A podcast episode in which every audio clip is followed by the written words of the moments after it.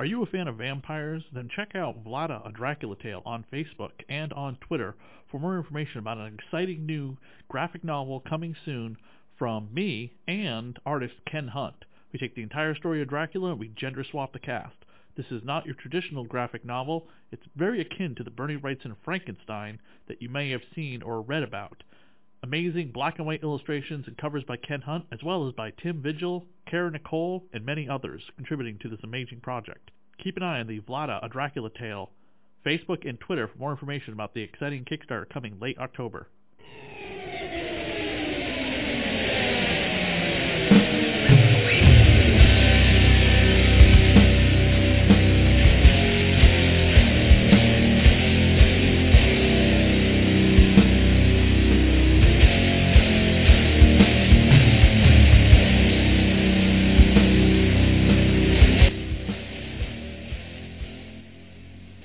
Welcome to another exciting episode of Goth Girl Horror, the official hack slash podcast. I am your host, Dr. Chris. And I am your co-host, Charcy Lux. And tonight we are talking about the final of the Devil's Due Press ongoing series. Not the final of the Devil's Due Press, because we actually do uh, have another episode coming up later this month or in early November with the crossover with Mercy Sparks, with Devil's Due Press uh, creator Mercy Sparks, uh, creator uh, Josh Blaylock. This is the end of the ongoing with issues 29 through 32. And joining us for this episode, all the way from the other side of the podcasting network in uh, wherever Misty is, but all the way on the other side of the planet Earth, where the her co-host is, we have Longbox of the Darkness on the show with us. Lady and gentlemen, why don't you introduce yourself? Well, ladies first, right, Misty? You go ahead. Hello, my name is Misty Graves, and I'm a co-host on the Long Box of Darkness podcast with uh, my fiend in horror, Herman Lowe. Ooh, nice one. Yeah, that's me. I'm, I'm like you mentioned, Chris, on the other side of the world here. I'm a an expat living in Taipei, Taiwan. You know, hard to get a lot of comics here these days, but you know, I'm I'm I'm surviving. so yeah, we're you know the host of the Long Box of Darkness. We focus on horror comics all across the board it's a given that hack slash would definitely you know float into our orbit you know over the years. But yeah yeah we're excited to be here and um looking forward to some uh, Cassie and Vlad talk. So thanks thanks for having us. What is some of the uh what, what do you guys have coming up on your show? Well, we just recently released um, an October episode about, you know, we, we covered a, a, one of our favorite issues of DC Comics' is Weird War Tales. I don't know if you guys are familiar with the old 1970s, uh, 1980s uh, anthology series Weird War, War Tales. It's one of our favorites. You know, um, probably one of the first horror comics I ever read. Um, and uh, we just uh, decided to to talk some some um, femme fatale uh, horror specifically because there aren't many girls, you know, in in those weird war tale horror comics, but the issues that do feature girls are quite spectacular. So yeah, we're, we've decided on that. Yeah, there's female characters sort of interspersed throughout a lot of the stories. Um, some star them, like uh, the Medusa character, but um, not all of them. So we looked through all of the issues to find ones that had women on the cover in hopes that maybe they'd be inside in the stories in some way and then that just kind of gives me an opportunity to provide some insight into like how the female characters are written and how they're treated in the in the story, things like that. So I find that that type of thing really interesting. I like to look at horror from somewhat of a intersectional feminist perspective, I guess. Not to scare you, I'm not trying to scare anyone, but yeah, I just sort of like to provide that type of insight if I can, uh, if I can, and try to do it in a, a responsible, educated way. Misty, is is is the Weird War Tales where the haunted tank comes from? It is a DC book.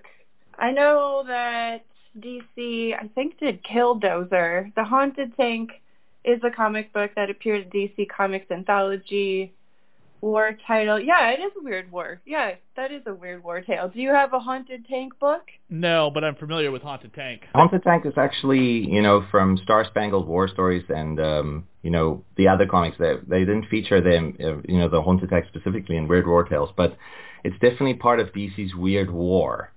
you know, uh, similar to the Unknown Soldier and um, you know GI Robot and those guys, Creature Commandos. Right, and I But, think uh, um, for this episode we have four issues that we're going to be covering: the Super Sidekick Sleepover Slaughter, uh, parts one through three, and the prequel. And each one of the hosts tonight is going to divide up uh, the four issues accordingly and do a plot synopsis, and then we will talk about the issue itself. And I am going to do the first issue of Super Sidekick Sleepover Slaughter, the prequel. The first issue was published in January of 2010, but there's a delay between the issues, which we'll get to when Charcy does the second one. And the first issue was in shop on January 6, 2010, and the credits for the issue include writer Tim Seeley, who's the writer of all four issues, uh, art by Chris Burnham, Ross Campbell, Daniel Leister, Jason Millett, and colors by Mark Englert, mm, Jason Millett, letters by Crank, production by Sam Wells, and edits by James Lowder, with special thanks to Jordan White. We have two covers for this issue, as we do most issues, one by Tim Seeley and Rachel Rosenberg, and one by Nathan Fox and Joe Jose Villarrubia, which I probably completely mispronounced that and butchered it. Cassie and Vlad are driving the open road on their next case while listening to a late night radio show very similar to Coast to Coast AM, which talks about conspiracy theories. The devil calls in once in a while, aliens, uh, mole men living in the center of the earth, and all sorts of weird stuff. Uh, the DJ is talking to a caller about Cassie being the SKK, the serial killer killer, when the caller brings up real life superheroes like Nightmare and Sleepy.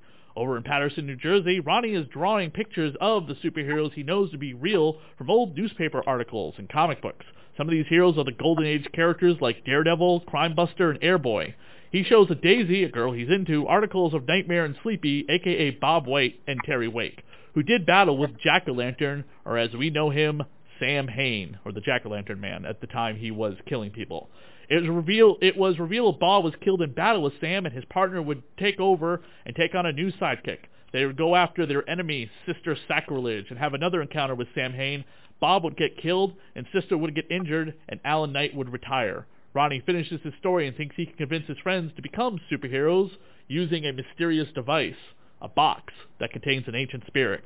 Back on Highway 81, Cassie and Vlad continue to listen to the late-night radio talk show about superhero conspiracies and Cassie, Cassie's identity as the serial killer killer, much to her chagrin. As we, the audience comes to learn that the late-night talk show host is in fact Alan Knight, aka Sleepy 2. To be continued.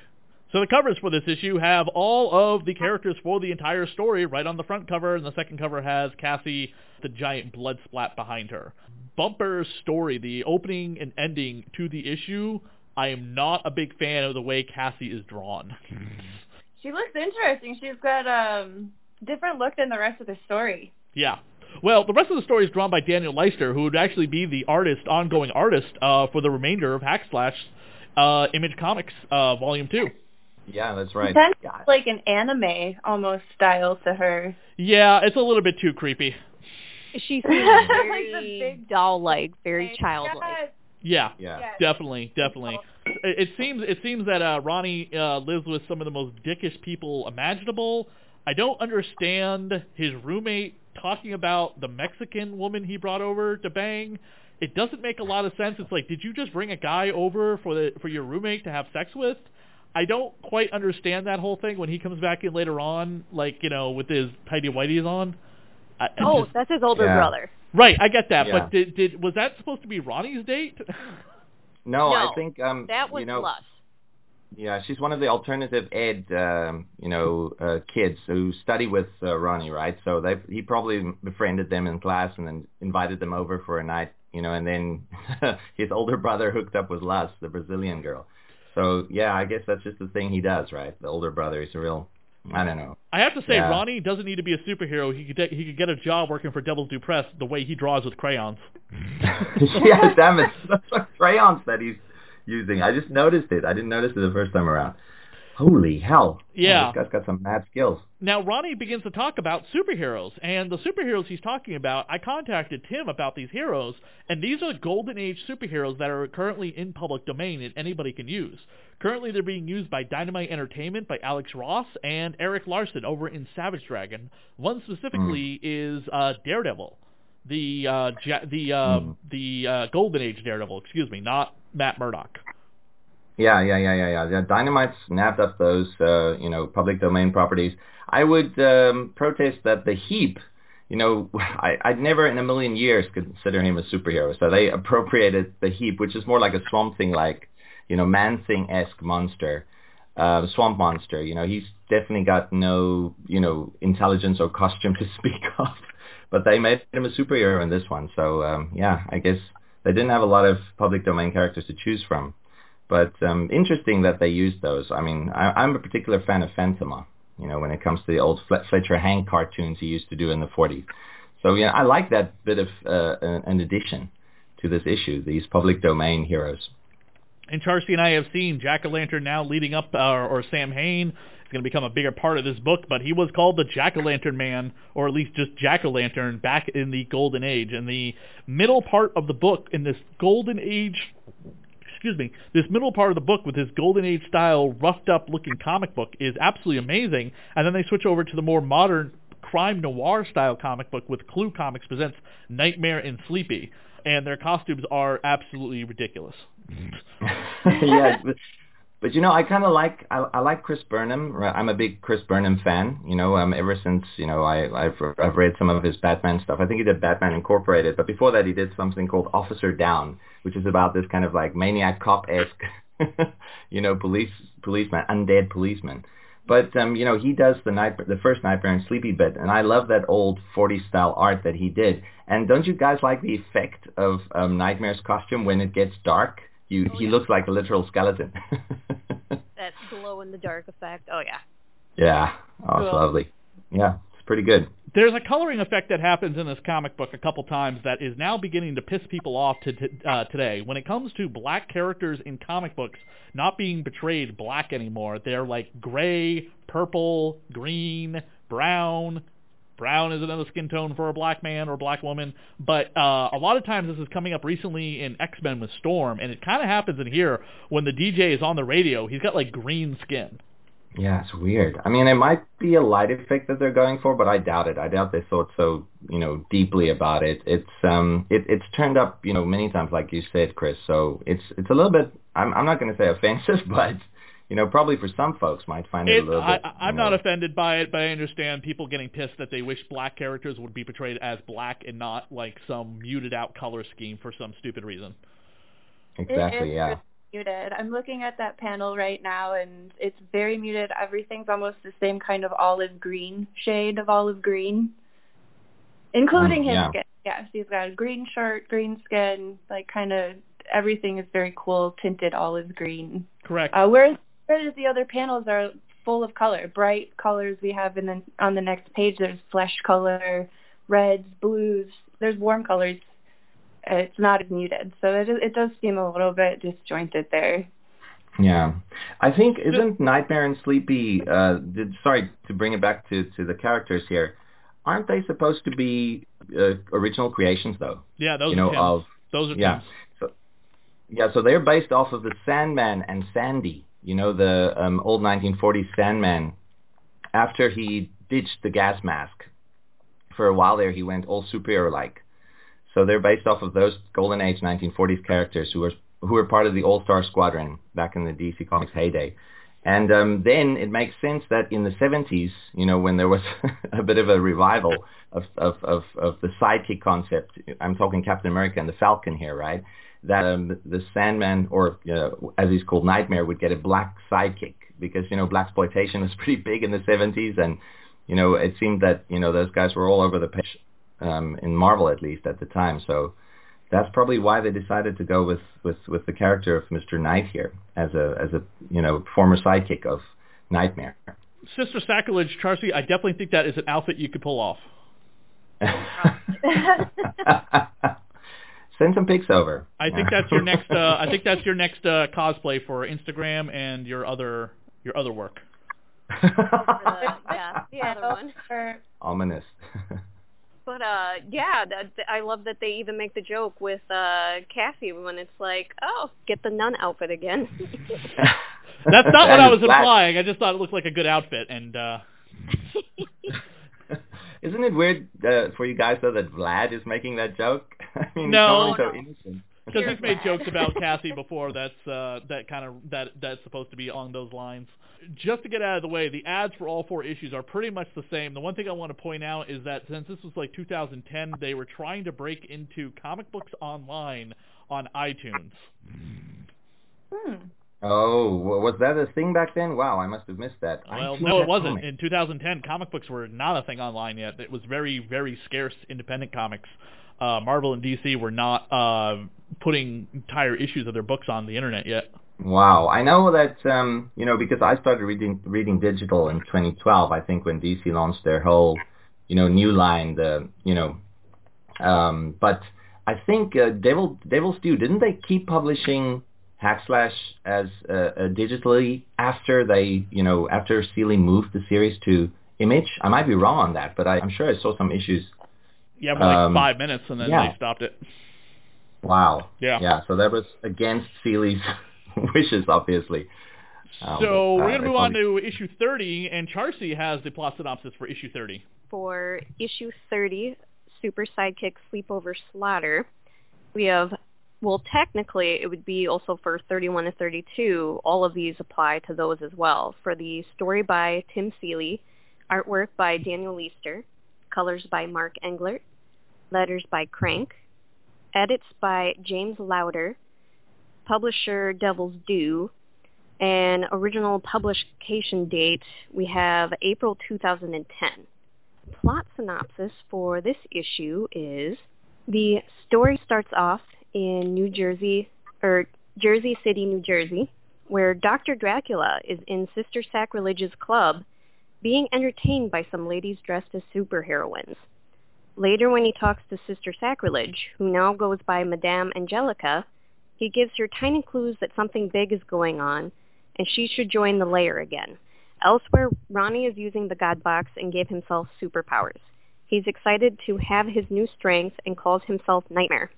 In his excitement, he calls Alan Knight to give him the news update. He reveals to Alan that he knows that he was sleepy back in the day and that now he will be a nightmare as good as Bob or Terry from before him. While telling Alan about the God Box, Ronnie is stabbed in the neck by someone who snuck up behind him. The only clue that he can give Alan before he dies is Pumpkin Face. Meanwhile, Cassie and Vlad are at a gas station in York, Pennsylvania. Cassie is cleaning off her bat from the last job they had.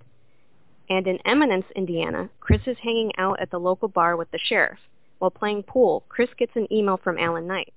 So he contacts Cassie and Vlad and tells them to contact Alan right away. In Peterson, or Paterson, New Jersey, Daisy has made superhero costumes from everyone, and all the teens are preparing to gain their superpowers from the God Box. Elsewhere, Cassie and Vlad are getting the details from Alan about the new case. He told them that a slasher is hunting teens in New Jersey but these kids happen to be superheroes. And what's worse, he thinks Samhain may be the slasher.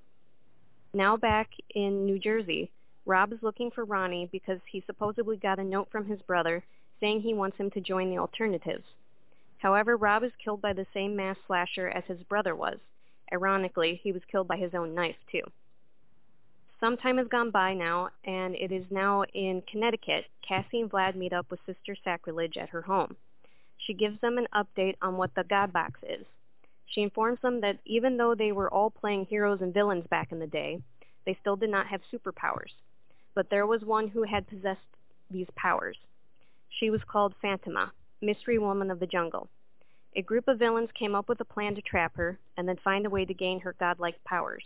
With the help of the Black Lamp Society, they were able to find her weakness and trapped her in the God Box. Now years later, the teens have come across the device and are gaining her strength.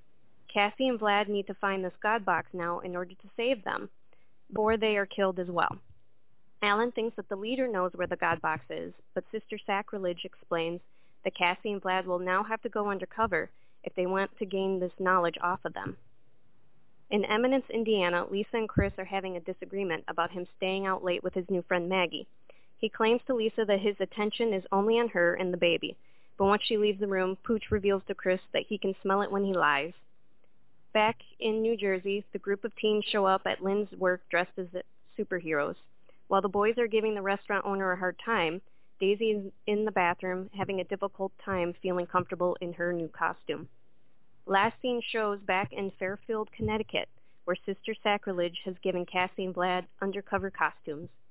They will be going to the Arctic lair disguised as Sister Sacrilege and her sidekick, Altar Boy, where Vlad gives the great line, I am going to hell for sure, yes? Excellent job, Charcy. You have like taken to this so quickly. It's it's fantastic.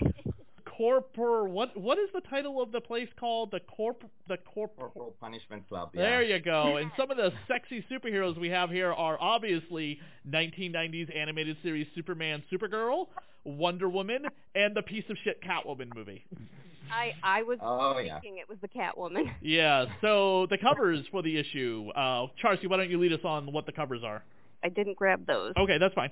We have one cover with the superhero characters created by Tim, uh, drawn by Tim, a beautiful cover of them saying, you failed us, Cassie Hack. Because of you, our sidekicks are dead. And Cassie is, of- unusual, like spilling out of her tank top. U.S. agent looks like uh, Homelander from The Boys. Phantom X is like Skeletor's hot wife, you know, 10 out of 10 body, but uh, scary skeleton face. wow, that's a that's a very original description that I haven't heard before. And the second cover is by series regular artist Daniel Leister. Cassie sitting in a pile of weapons with Vlad's mask behind her. Um, I do like the fact that this guy is called Dr. Dracula. I should have called myself that as, you know, the Radio of Horror host. I, I don't know. That might have been Good. taken. Yeah, yeah you, you might you might have to fight a few people for it, but yeah, go go ahead. That's a good name. Charcy, why don't you go on with what happens next? After the covers and everything, or After- just kind of start? Oh, after uh, Okay, after so uh, after obviously after Sister Sacrilege's uh, House of Ill of Fame. he talks with well he starts calling her sister sacrilege and of course she corrects him and says i'm madame angelica now she also gives him a hard time because he still has his mask on but that kind of brings into the introduction when he kind of starts hinting to her that he's like oh well that might change in time we might be able to wear our masks a lot more but then he kind of like puts her down and basically states to her it's like you you probably should come join us again or you're just going to become a useless old cow yeah, he calls her an old cow. It's like, hmm, you're a great guy. Yeah. All of these guys are quite uh, pieces of work. You know, we'll, we'll meet his cohorts later on. But um, you know, I I find it silly that a guy. I mean, he's obviously trying to go for a bat, right? That's why he's got that you know the bat ear look. But you know, it doesn't he doesn't quite pull it off. I think that's intentional by Daniel Leister. You know, to show that this guy's actually you know pathetic in his attempt to want to be a real legitimate supervillain. Yeah. So um, just just speaking about the art and stuff, guys, did you find it? Uh, it was a little bit jarring for me this time around. Like in the previous issue, um, the character of Daisy was drawn Michael Turner style hot. You know, she was drawn quite alluringly. But in this issue, obviously she's drawn as as she was written by Seeley to be unattractive, and she has a weight issue. So uh, you know, I found that a little bit that in the previous issue, I was quite you know taken by the way Cassie, uh, um, uh, what's her name, Daisy was drawn. But here she's a little bit, um, I don't know, there- there's, there's definitely the same artist, but he, he gave her a completely different body type. Uh, when she's sitting at the table looking at the drawings with Ronnie, she is definitely drawn with a stomach touching the table. Um, she's got some plumpness to her face in another panel, and uh, yeah, I mean most of the time she's sitting down. In every single panel in this book, she is sitting down, with the exception of one scene where she comes into the door frame. I mean, they don't exactly show her with a belly coming through the uh, the belly button shirt, but it's uh, in a couple most of the panels she is drawn a little bit more rounder like she is when she pokes out her belly fat in this issue Hmm. I think it's because she was wearing a black shirt previously, so it might have been difficult to draw curves on that. that's why women Uh, and or- men wear black both men and women wear black to hide their weight i mean it makes complete sense Hey, I do the same thing. All right, I but no, I, I love the though, art on this issue. I really? kind of noticed that too, but it, I had when I went back, I'm like, well, when she's sitting there, she does kind of have that plumpness, but yeah, it's just in that one panel when she first walks through the door. It's like it's it's hard to tell if she is bigger or not. And it's kind Yeah. of just selectively around her middle. Like a a lot of her other her body it's it's uh, maybe perhaps not proportional. I, I don't know. Bodies are all different. hmm hmm It is quite funny Yeah, that Vlad has a um uh right after Ronnie is killed by a mysterious assailant, it is very funny that Vlad has a psycho psychoanalysis of what's written down in men's uh bathrooms. you know that that reminded me of an old Stephen King story. I don't know. Uh, it's from Nightmare and Dreamscapes. I don't know if um, Tim Seeley got it from that, but it's about you know this guy who goes around collecting uh, graffiti off of um, walls. you know, I can't uh, uh, come up with the story's name right now, but it's fun that Vlad's doing it, and he doodles a little penis on the on the car window. Um, wow, that was funny. Well, and the fact that when he giggles about it, Cassie doesn't even know. She's just driving like, wow, what's the point of that? And he's sitting over there like, hee hee hee. The entire Wow, time I didn't think this was Samhain, but it did make me start believe it was Samhain until I, we reveal later on who it actually is, which is quite interesting. Yeah, that's going to be in the next issue. But um, yeah, I didn't see that coming. I don't know about you guys, but I was completely floored. Even even though they did show that the assailant would later on be one of well, I'm not going to give away spoilers now, but uh, it didn't look like the Samhain we're used to. If you Right, haven't guys, read these so- comics and are listening to this podcast, then uh, go read these comics before you listen to this podcast. That Spoilers are saying. ahead.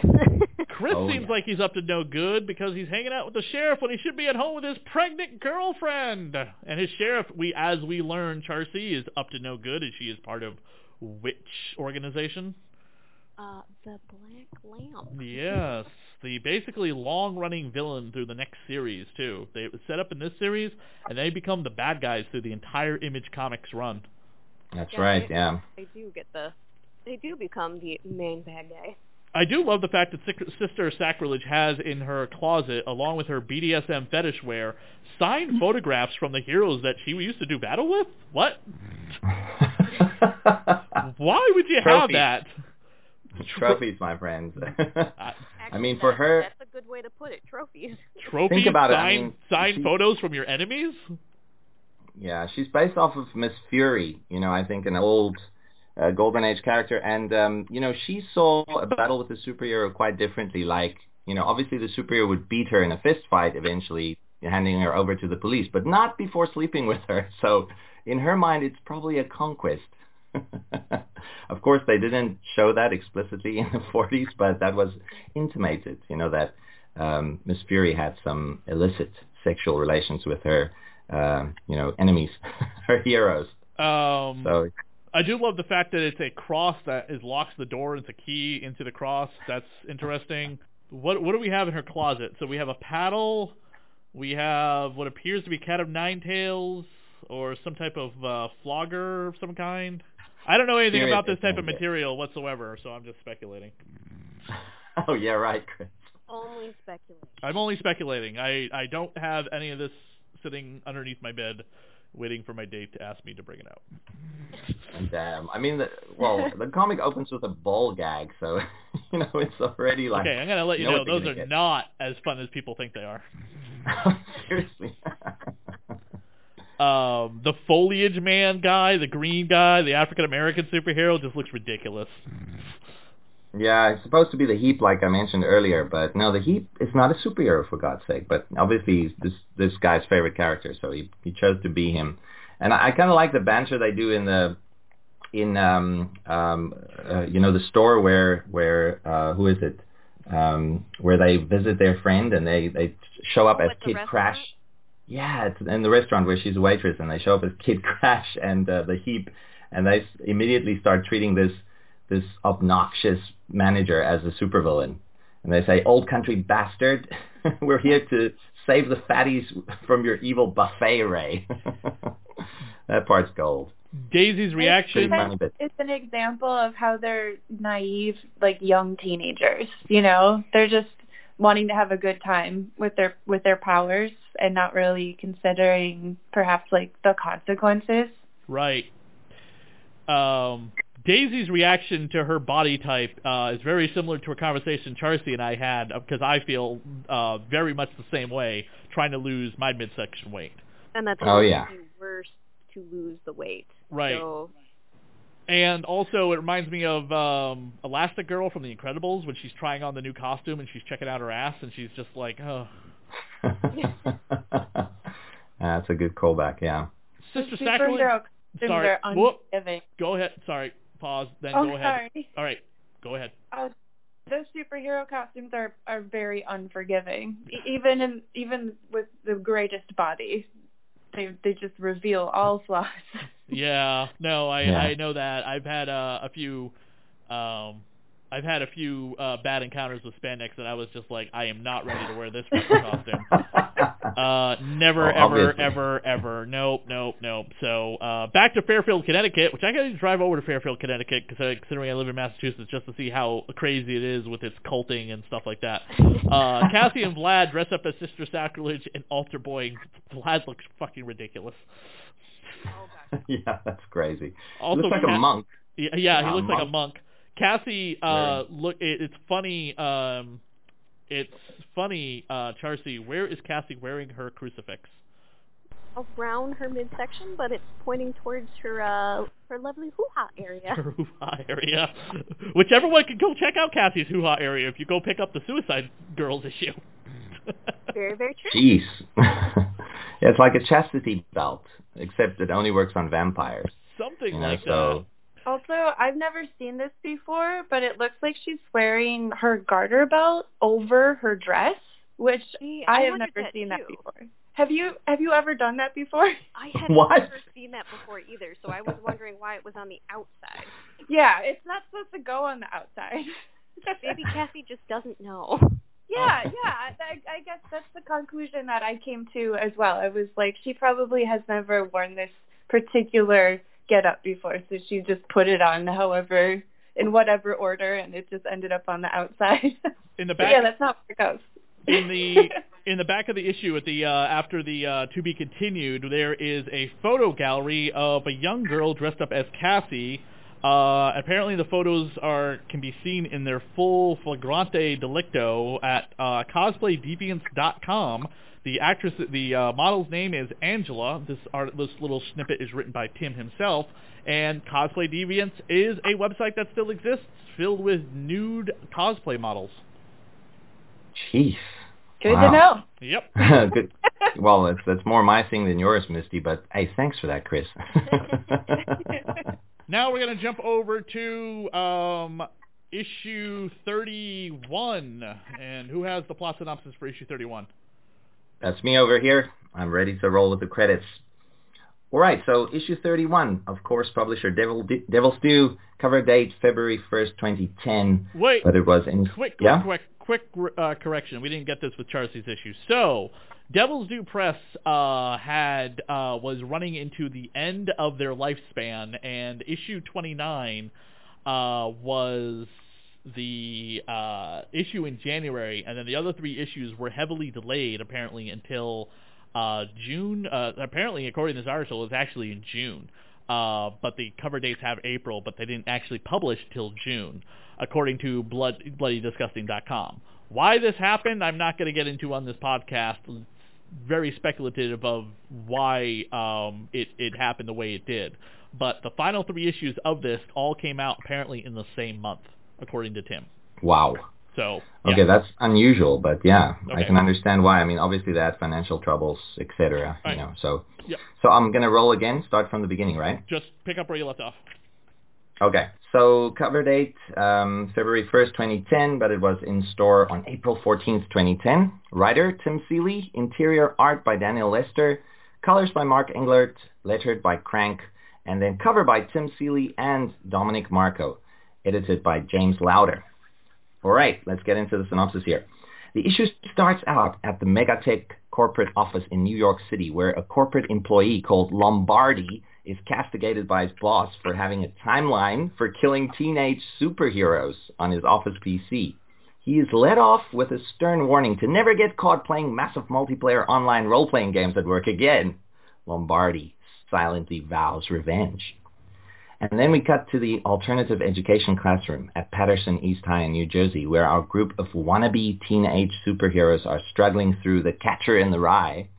The class ends, and after hurling a couple of insults back and forth, the kids intimate that soon since they're about to get superpowers over the weekend, they'll be given the keys to the city. So technically they'll be heroes. Next, we see Cassie and Vlad get a wake-up call from their host, Madame Angelica, the former Sister Sacrilege. She gives them the rundown on the Arctic Lair Club, which they are set to infiltrate later that night. Angelica warns them that beating the truth out of these supervillain role-playing fops will not work. They need to handle it with finesse if they hope to discover the whereabouts of the God Box and save the teens from getting carved into bloody chunks. Meanwhile, the aforementioned teens are heading towards the facility where the God Box is kept, costumes packed and at the ready. They remark on Ronnie's absence, but this does not deter Lynn, who is more eager than ever to just get the process started. Soon enough, though, they each take their turn and are transformed into superhumans, albeit only ones that have super strength.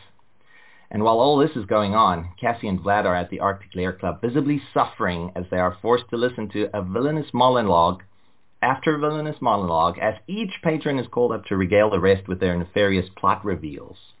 Or, in the words of Vlad, a karaoke of evil. Here we are introduced to the colorful but bumbling characters of Dr. Devil, Crime Biker, Black Ghost, Digital Demon, Crime Wave, Thief of Hearts, etc., etc.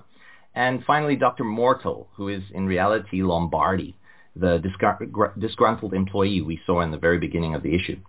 And Dr. Mortal expresses disappointment in his fellow supervillains' pathetic schemes and offers up a really nefarious plot.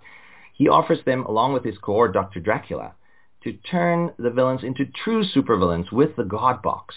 In order to gain their faith, he shows them a live feed of the venue where the God Box has been stashed and where the teens are currently running about high on their new powers. Two of the teens, Wesley and Lus, decide to test their strength in an abandoned gym um, when they are attacked by the Pumpkin Killer, who displays superhuman strength much like their own. Lus is maimed and Wesley gets his skull crushed, while the supervillains and an astonished Cassie and Vlad see everything on the live feed courtesy of Dr. Mortal. The Heap, aka Sam, expresses his true feelings for Daisy, who rejects him because she's still hung up on Ronnie, who was carved up in the last issue. And after this brief romantic interlude, we cut back to the gym where the pumpkin killer reveals her true identity before stabbing Lus in the brain with a knife that would make Rambo drool. And back in the Arctic lair, Cassie reports back to Mr. Knight, the DJ, that there really isn't much that she can do for the kids, since most of them seems to be, uh, pardon the pun, pushing up daisies. But she promises that the supervillains will get their comeuppance. And on the final page of the issue, we are treated to a scene where Chris Crank heads back home after a night out with his pool buddy Sheriff Riley and sees someone jumping from the second floor window. He and Riley rush inside to find an unconscious Lisa on the floor. And so ends issue 31. Great synopsis.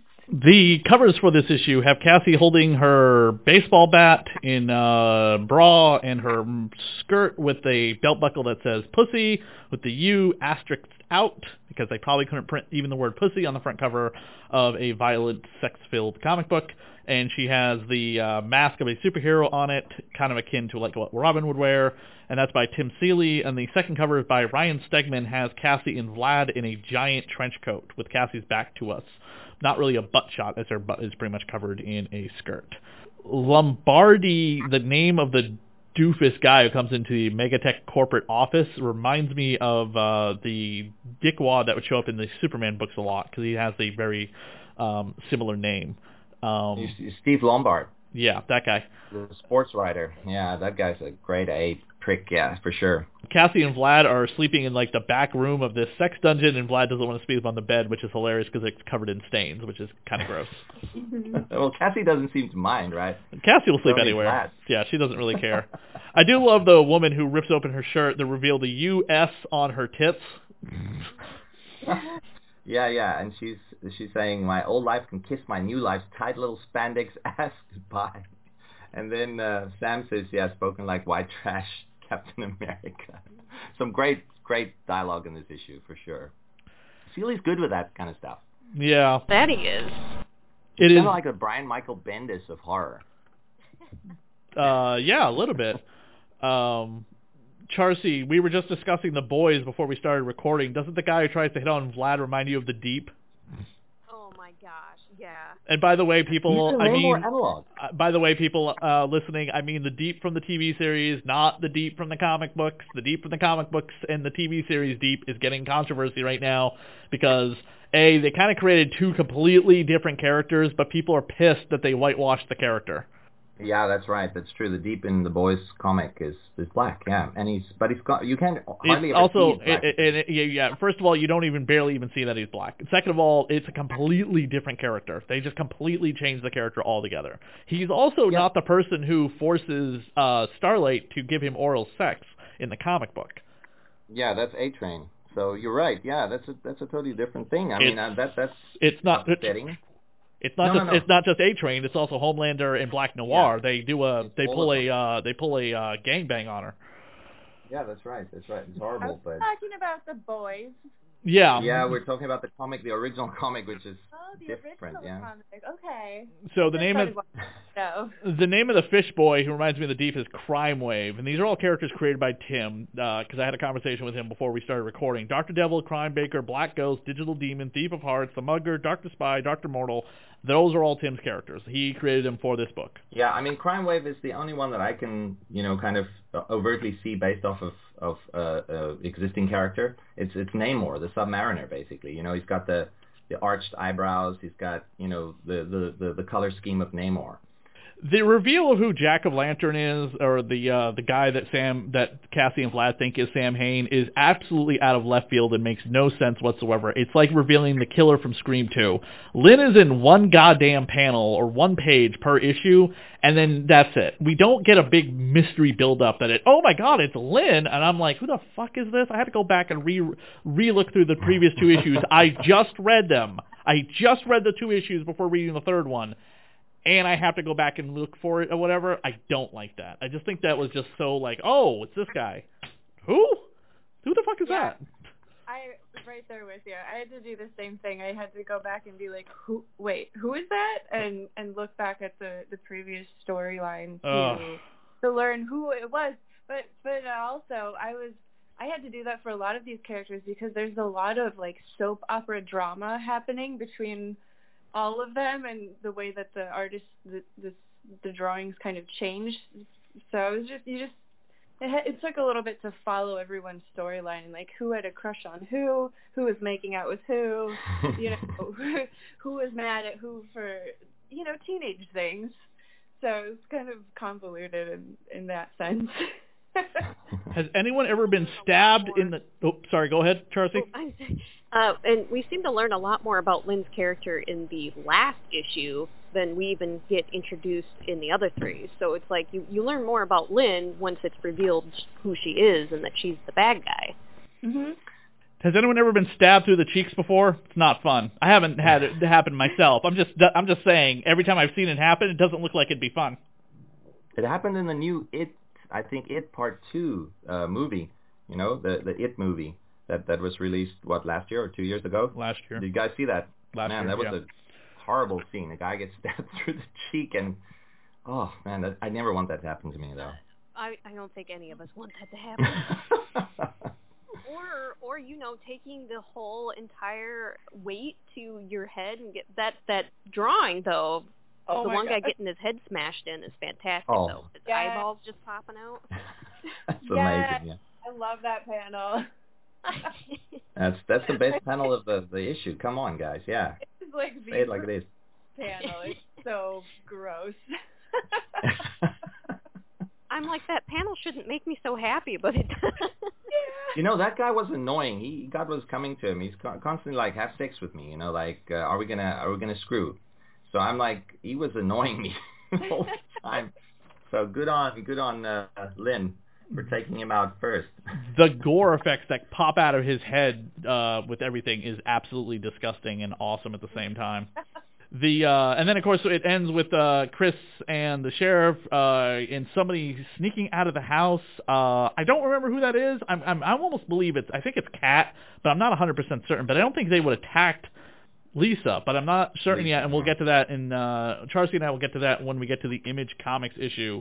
And, And then um at the back of the issue, at the to be continued, is a pinup of Cassie holding her bat. I think it's a um ad for the upcoming Image book, but it just says June 2010. Mm. Yeah, we're we're Misty and I are sad because we're not privy to some of the awesome art because we're reading it in the in the omnibuses. Oh, And you know the thing with that is they actually the, the omnibuses were were nicely done. You know, great paper, uh, good binding, and everything. moving on to issue 32, the final issue of the saga, I believe, The credits, I suppose. are pretty Are- much the same. You don't need to go through the credits. Sam, the Heap, and Daisy, the Flamingo, start looking for Lus and Crash Kid.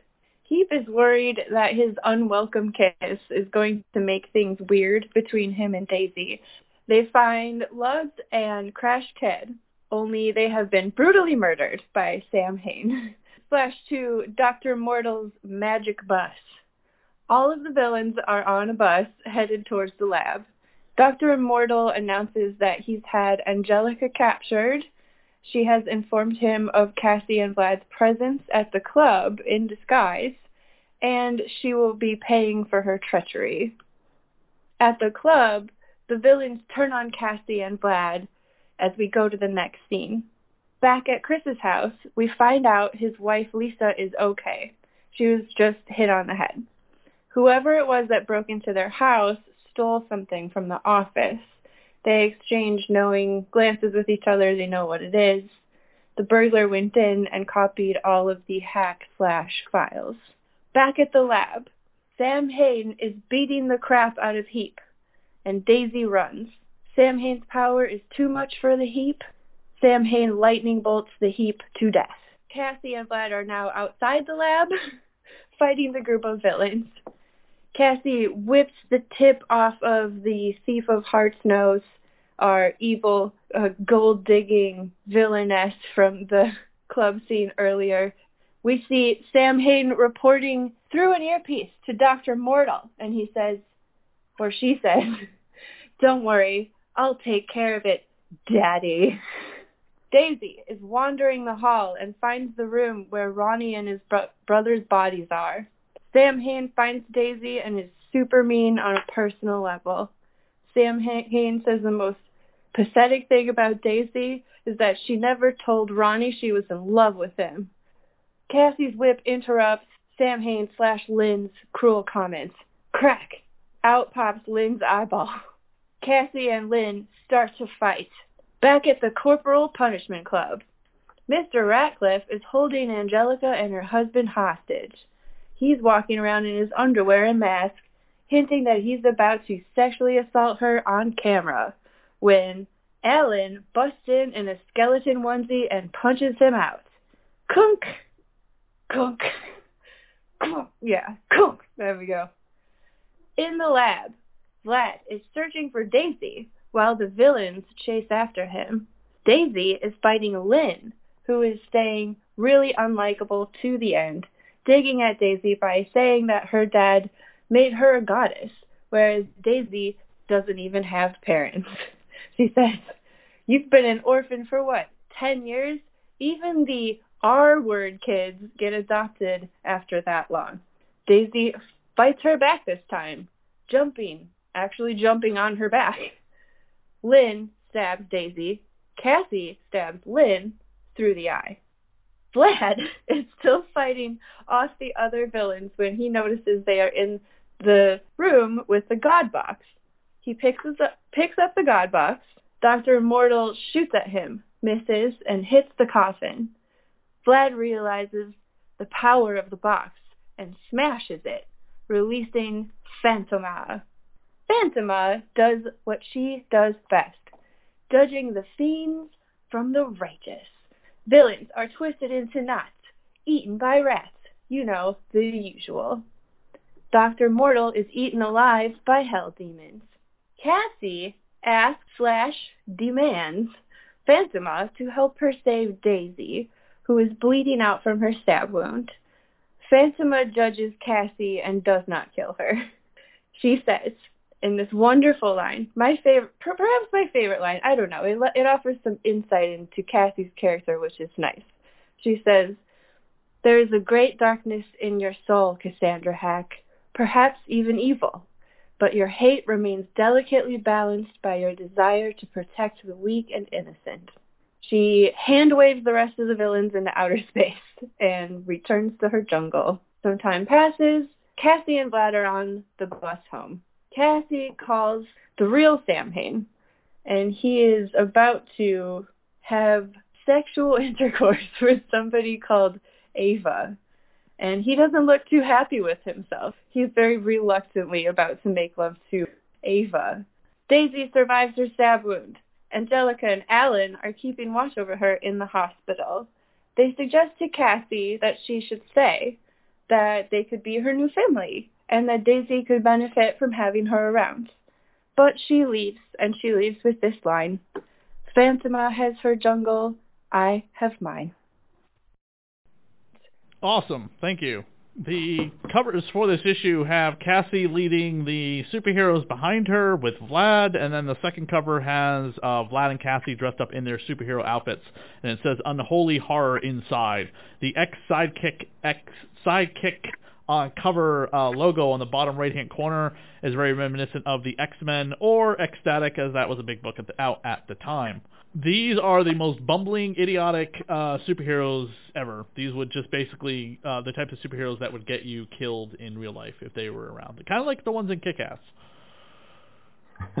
yeah, and supervillains too. I mean, they they don't have uh, better fare when it comes to, to, to enemies. I mean, both all of these both factions are quite you know inept when it comes to supervillainy and heroine or heroism.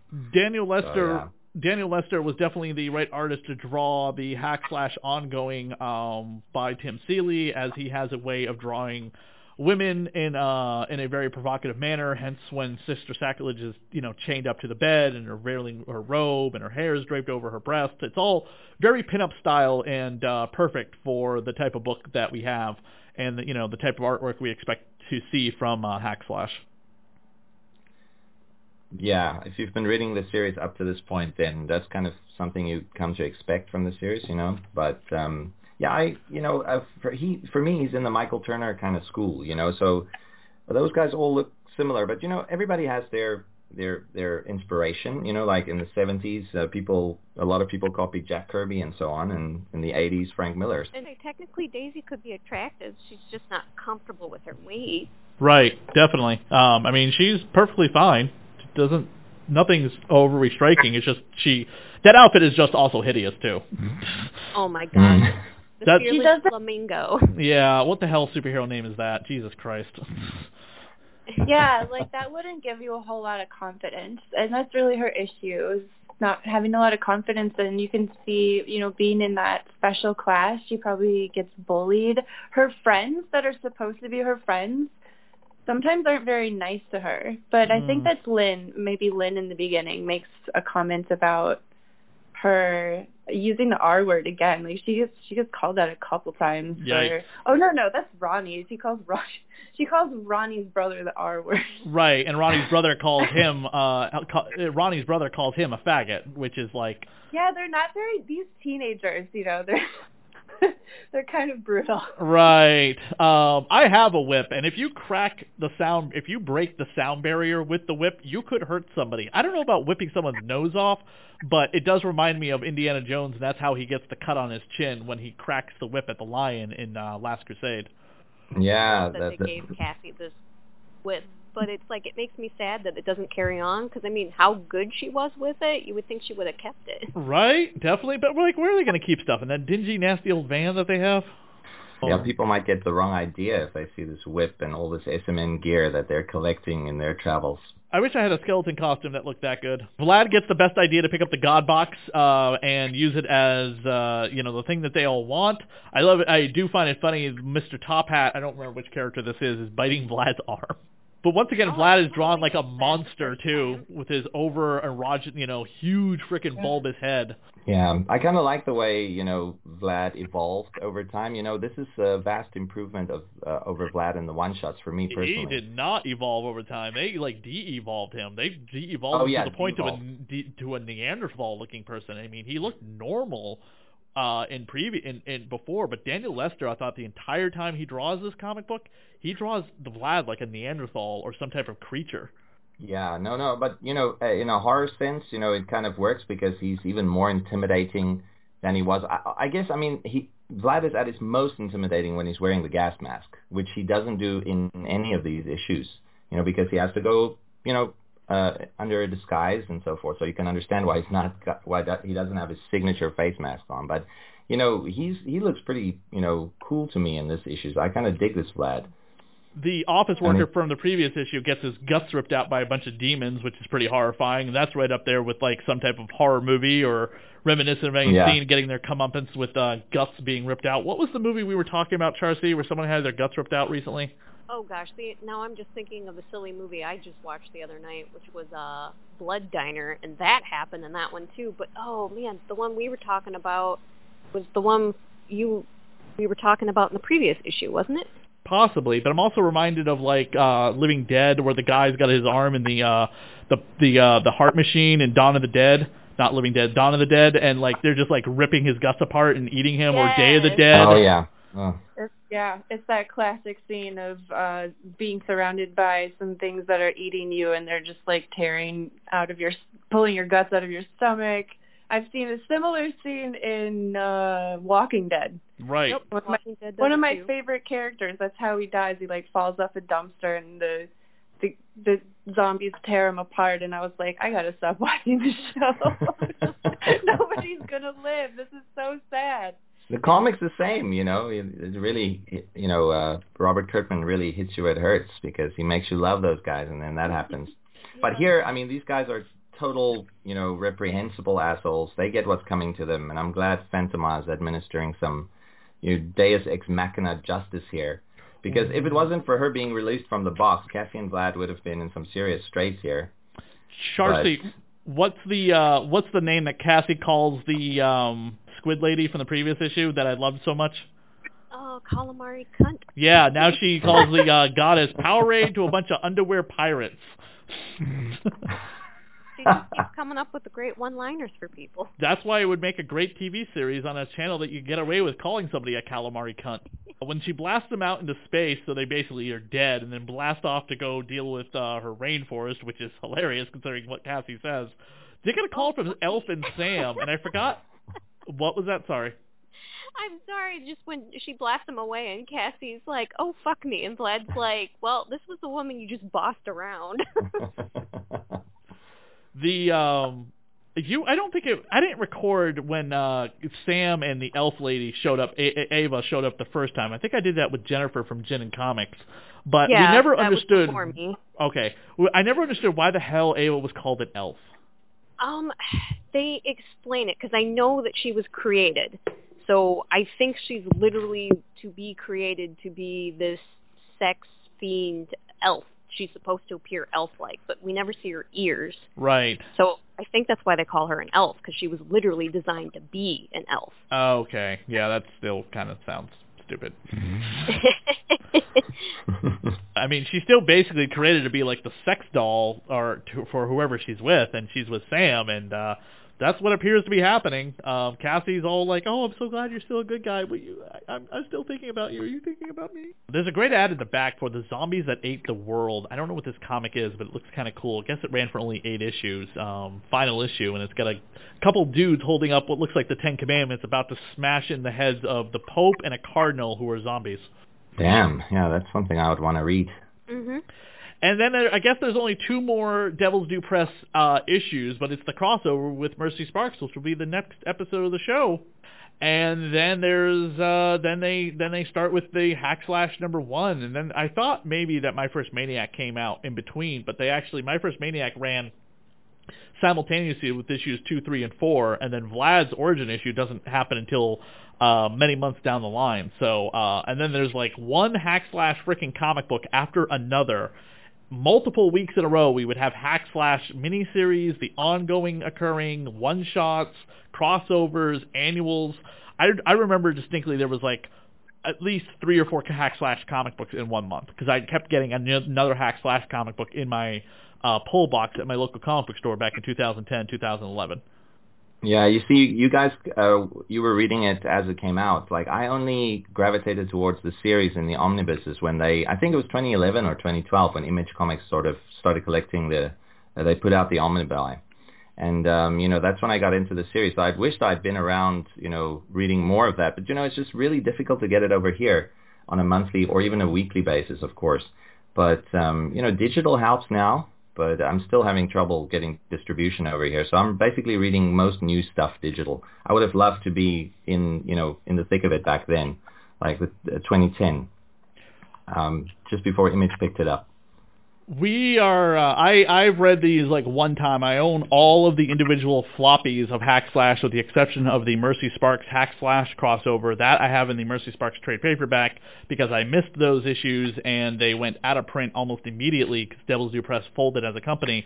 But uh, they're mm. incredibly hard to find now we are uh, we've been on a bit of a hiatus from the podcast since the Dan Parent issue, but I wanted to get caught up on some things. But we're going to be back on the regular two week schedule.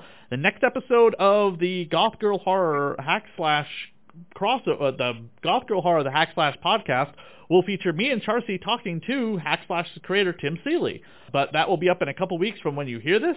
Everyone can give out their social media where people can find them and follow the podcast and themselves on Twitter. All right, um, Misty, I'll go first this time around. Is that okay? Sure, yeah. Okay, we're Misty and I are at longboxofdarkness.com. Um, at, on Twitter, we're mostly uh, we're we're the most active, I would say. I'm at Dark Longbox. And uh, Misty, how about you? Where can people find you online? You can find me on Twitter, Misty G Comics. That's it, just Misty G Comics.